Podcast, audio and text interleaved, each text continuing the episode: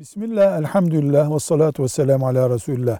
Bir Müslüman maişet sıkıntısı geçiyor, geçiriyor. Ne demek maişet sıkıntısı geçirmek? Yani kazandığı yetmiyor.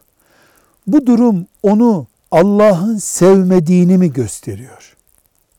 Cevap, ne maişet bolluğu, para bolluğu, imkan bolluğu ne de darlığı Allah'ın gazabını ve rahmetini göstermiyor.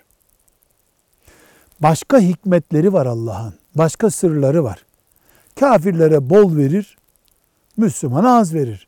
Bir Müslümana çok verir, öbür Müslümana daha az verir. Bu hikmetleri sadece Allah biliyor. Ama Müslüman zorluk çekiyor diye Allah onu sevmiyor, gazap ediyor diyemeyiz.